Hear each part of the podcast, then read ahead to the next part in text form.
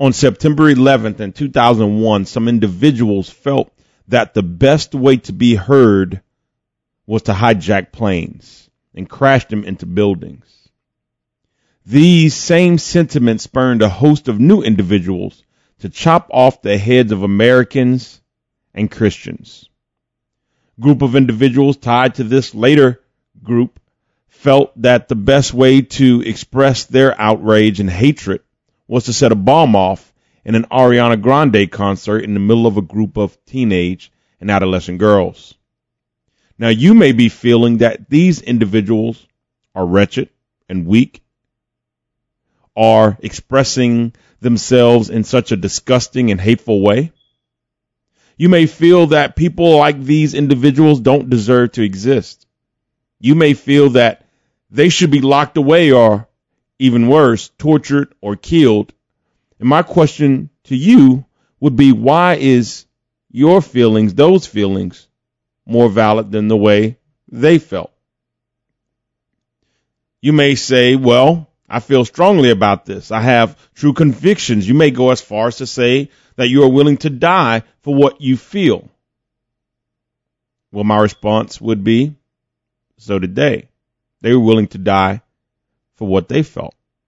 They feel, they felt that their feelings were justified. And you can normally trace every bad decision you've ever made in your life, most likely back to a feeling.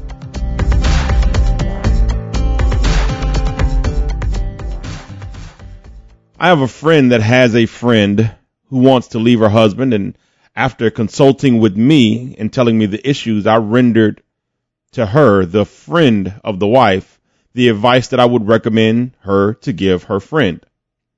My recommendations are based on the word of God, of course, and years of marriage counseling. And after I gave her the scripture and told her the things that I've seen, she doubles down on her view and begins to tell me how she feels. Now, just to clarify, I give her the word of God and I give her years of marriage counseling experience. I've done years of marriage counseling. Uh, and I discussed this in a Bible study I led at work today. And I say the reason that I haven't lost a marriage is because I'm not giving Levi Johnny Griffin's advice. I'm just telling people what the words say. And I read the word. I try to study the word and I just give them what I've learned out of the word or really not even what I've learned, but here, this is what the word says about your situation. And God has been married to us for thousands of years. He loves us and he has the best advice. If we would just follow it, we would win every time. And I give this to the friend of the wife. And like I said, she doubles down on her position and she position and she tells me, I feel like this may be a good idea. The wife leaving her husband or separating from the husband. Um, or that the wife may feel justified in how she feels that the husband is not quite there. Um, but in the word of Leonard Ravenhill, um, a man with experience of God is never at the mercy of a man with an argument. Or as my pastor would say, a man with experience is never at the mercy of a man, or in this case, a woman with an opinion. So after giving her the word of God and the facts, and I believe she eventually came around to my point, um, after about two or three days of discussing this, not to let the husband off the hook. Uh, and I found out later that the husband may have done some crazy things as well. Uh, but that doesn't justify the wife's crazy. One crazy doesn't justify the other crazy. And everybody has all of these feelings, including the friend who's coming to me. It's a mess. When you get into your feelings, and I see on Facebook people say, I'm in my feelings right now. You should never make a critical decision when you're in your feelings. A man with an experience of God is never at the mercy of a man with an argument. A crass version of this quote is opinions are like rear ends. Everybody has one. And in the end, what is an opinion? It's simply how someone felt. My viewpoint based on the word of God and years of evidence didn't change because one person with no experience had an opinion. In the 19th century, Mark Twain famously said, Get the facts first, and then you can distort them as you please. Which is a funny way of saying that before you speak, know what you are saying. Now, we don't live in a generation where people seek the facts first. We live in a generation of opinions, which is simply how people feel. People marry based on their opinions or their feelings. I feel that this is the one. Well, she is an alcoholic and he is a wife beater, but I feel that they are the one. What facts do you have behind this? Do they have a history of if it's a, a, a woman looking at a man who's asked her to marry him? It, does he have a track record? Does he have a history of providing? If he has children, is he a good father? Is he kind to his mother? Does he send Father's Day cards to his father? Is he forgiving? Is he loving? Or is he just nice to you? Or have you slept with him and he's just good in bed? And now you're in your feelings, willing to procreate or possibly spend the rest of your life or at least the next two or three years before divorce going up and down in your feelings. We look at political candidates and we vote according to our feelings. Alternative facts, lies, are determined by how people feel, how far they're willing to believe before they actually research. And in the end, like I said, what is an opinion? Just simply how someone felt. The problem is not that people want to be smart.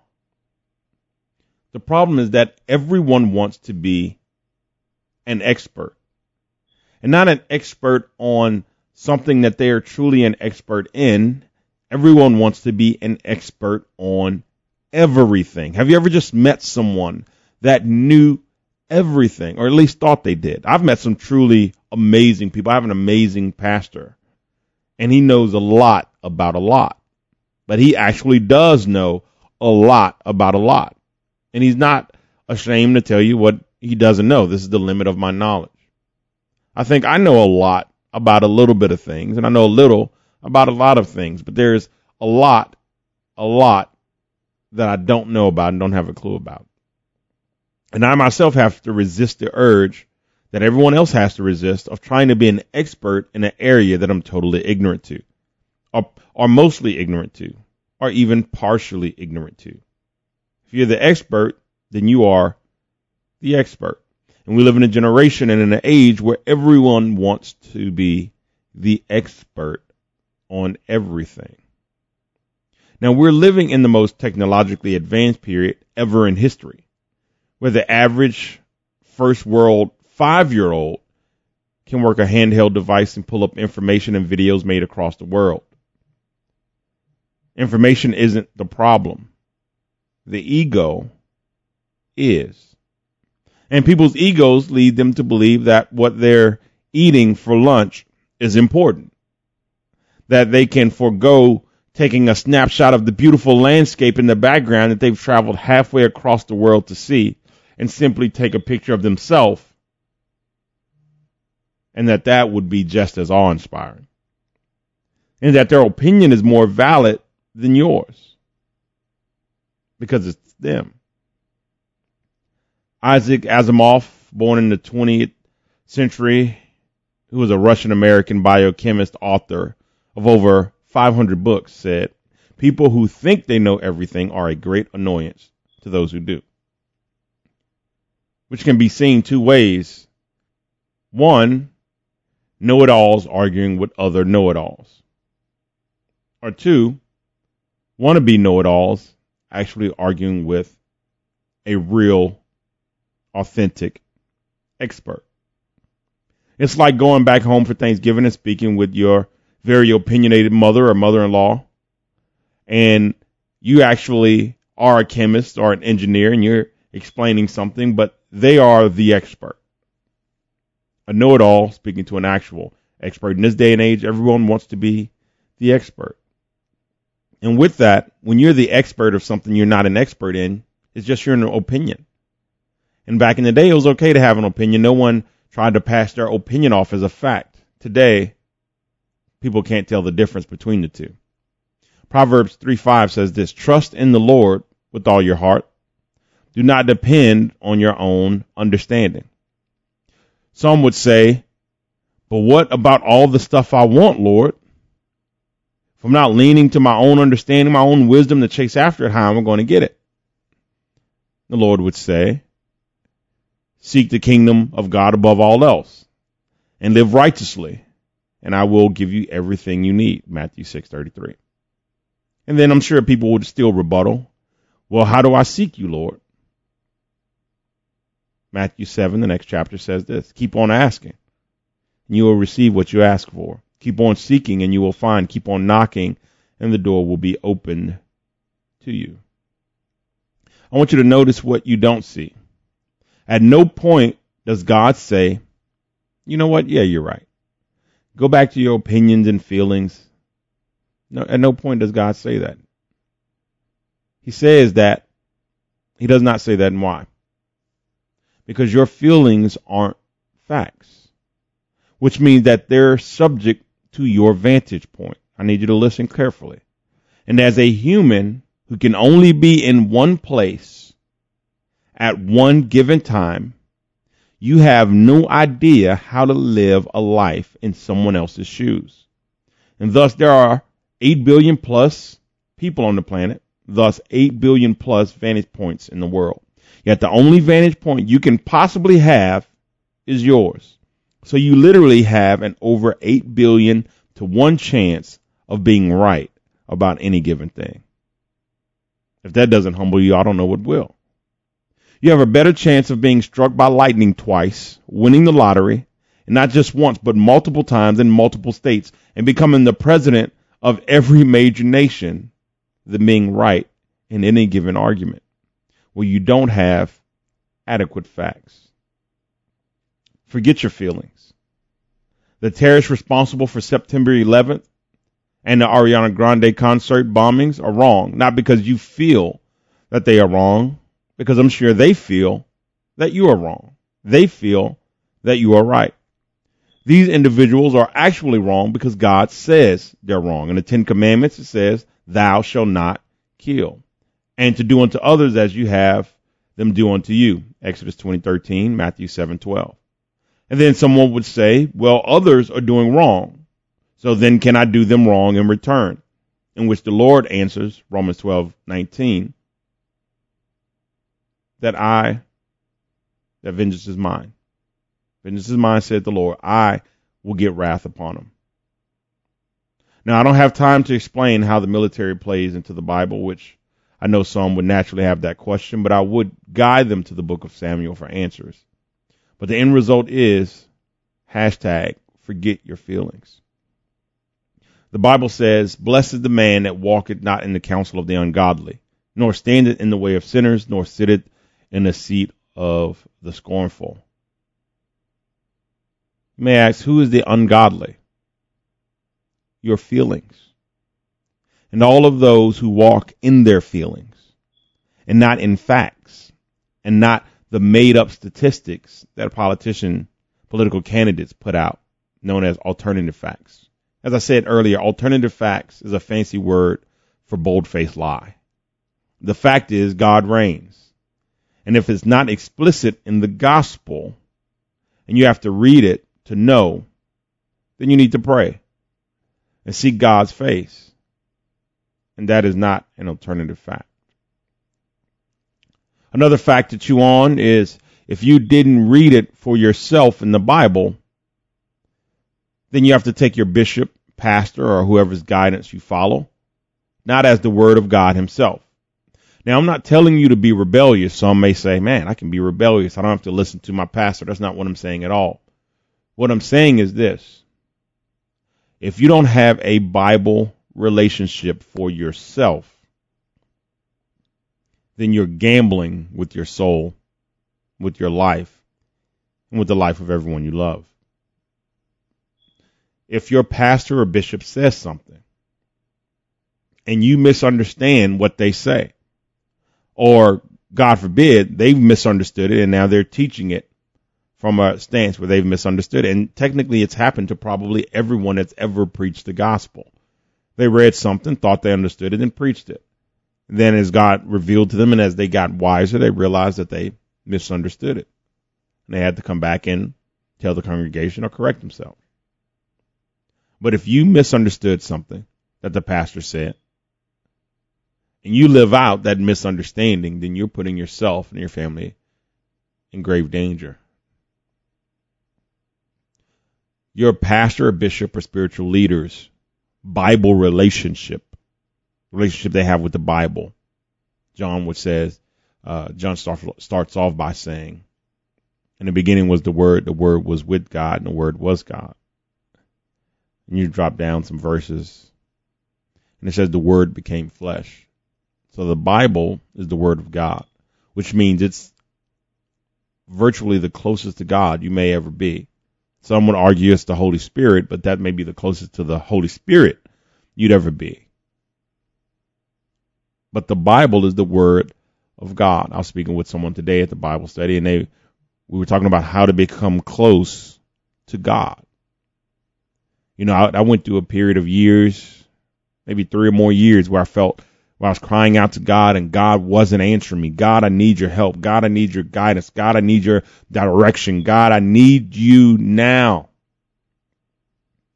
And it felt like I wasn't really getting anywhere. I felt like God really wasn't hearing me, wasn't listening to me. Maybe God didn't want to be bothered. Remember, there's 8 billion plus other people on the planet. Who am I? And that's not it, not at all what God was doing. God had given me every answer I needed in the Word, in the Bible. And if I would just spend time with Him, because the Word is God. Remember, in the beginning was the Word, the Word was with God, the Word was God. If I would spend time with God through His Word, then I would have had every answer that I could have possibly hoped for. I would have had wisdom the wisdom of the eternities. It's at my fingertips. It's at your fingertips. But we often don't want to read it. We want to listen to a podcast, which is good. We want to hear a pastor on Sunday or Wednesday or twice a week or once a week or YouTube a pastor, and that's great. But that pastor's relationship with the Lord, his Bible ship, his Bible relationship, there's no substitute for your own relationship. If your pastor pays his light bill, that isn't going to make your light bill stay on or your light stay on. It won't. You have to read for yourself. You can read the Bible cover to cover multiple times and still need God to increase your understanding. Now, I'm a living example of this. You need a pastor. But once again, your pastor's Bible relationship doesn't exclude you from having a Bible relationship of your own. You have to get into your Bible and into the facts and get out of your feelings. A couple things you don't want to do. Number one, never make a major decision in your life based on your feelings and I know we're that's our our topic here, and we're we're we're kind of um, drilling home the point. But I really want to drill home the point just because I've seen a spike, an amazing spike over the last ten years of people making important decisions without facts because they felt good or they felt right. That could have been the the Chinese you ate last night coming back, and you thought it was a feeling that you should or shouldn't do something. I've seen people marry, take jobs. They've now now I don't want to say the Holy Spirit won't move on you. I'm not saying that God won't guide you. But once again, you you still have to implement a fact. And the fact is, you read your Bible, you pray, you you, you spend time in the Lord, He would guide you. That's a fact. You don't just wake up and say, "Oh, I have a feeling." Now sometimes feelings go and and they go good for you. It's like a gambler. You may go to Vegas eight times and lose, but on the ninth time, you may win big. Hopefully, he's won more than he's lost those previous eight times. But normally, not really. If you look back on your life, how many mis- how many mistakes, how many bad decisions have you made based on feelings? How many things in your life, as you look back in your past, you go, man, that was a terrible idea and you did it based on a feeling? Hate, distrust, love. Love can be one of the most powerful. Love probably is the most powerful feeling. You love your kids, so you're willing to die for them. You love your love your spouse, so you're willing to marry them and put up with them, and they're willing to put up with you for the rest of your lives. But you can also fall in love with the wrong thing. Eve fell in love with the idea she could be like God and convinced Adam to do so. And between the two, sin was introduced into the world. Death was introduced into the world based on a feeling. The fact was, God says, hey, don't mess with that. The feeling was, you know what? Man, if we could only be like God.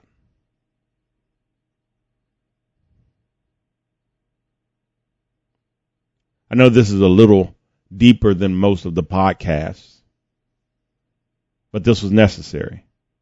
Get into your Bible. Read the Word of God. He will answer you. If you're praying, God, I want to be closer to you, He's saying, listen, I want to be closer to you too. That's why I sent my son to die on a cross and had my prophets write it down. You want to be close to me? Read it. My answers are there. My presence is there. You don't have to go off of a feeling anymore. You don't have to ponder over what to do anymore. You don't have to think about it anymore. Just spend time with me. I can guarantee five minutes a day with God will beat 50 years of trying to figure it out. He's already figured it out. You just need to spend some time getting out of your getting out of your feelings and getting into the fact that God is willing and able to guide your life. Listen, I really appreciate you checking out today's podcast. Make sure to find me on Facebook, facebook.com forward slash Levi Johnny Griffin. Hit me up on Twitter at Levi underscore Griffin. Subscribe to the podcast on iTunes, Apple Podcast platforms, Google Podcast platforms, and Stitcher. Also, place a link to this podcast in your social media feed and tag me in it, Levi Johnny Griffin, for a chance to co-host a show with me. Hey, I want to leave you with this. Four evidences of Christian faith. One is belief. We believe in what Jesus did on the cross. It's what covers us and gives us access to the glory of God. B, lifestyle. It just means we live like we believe it. Jesus tells us to live right, we live right. C, we evangelize. What does that mean? We teach other people about Jesus so they can have faith. Indeed, we spread the lifestyle. We teach them how to live like they have faith. How do we do that? We connect them to a church and we connect them to plenty of Christian material. Bibles, Christian books, Christian movies like The Passion, and even Christian podcasts like Word Today. Share it with your friends. If it's blessing you and you're eating and growing from it, let someone else eat and grow from it as well. I love each and every one of you. Let's keep praying and keep pushing in the faith together.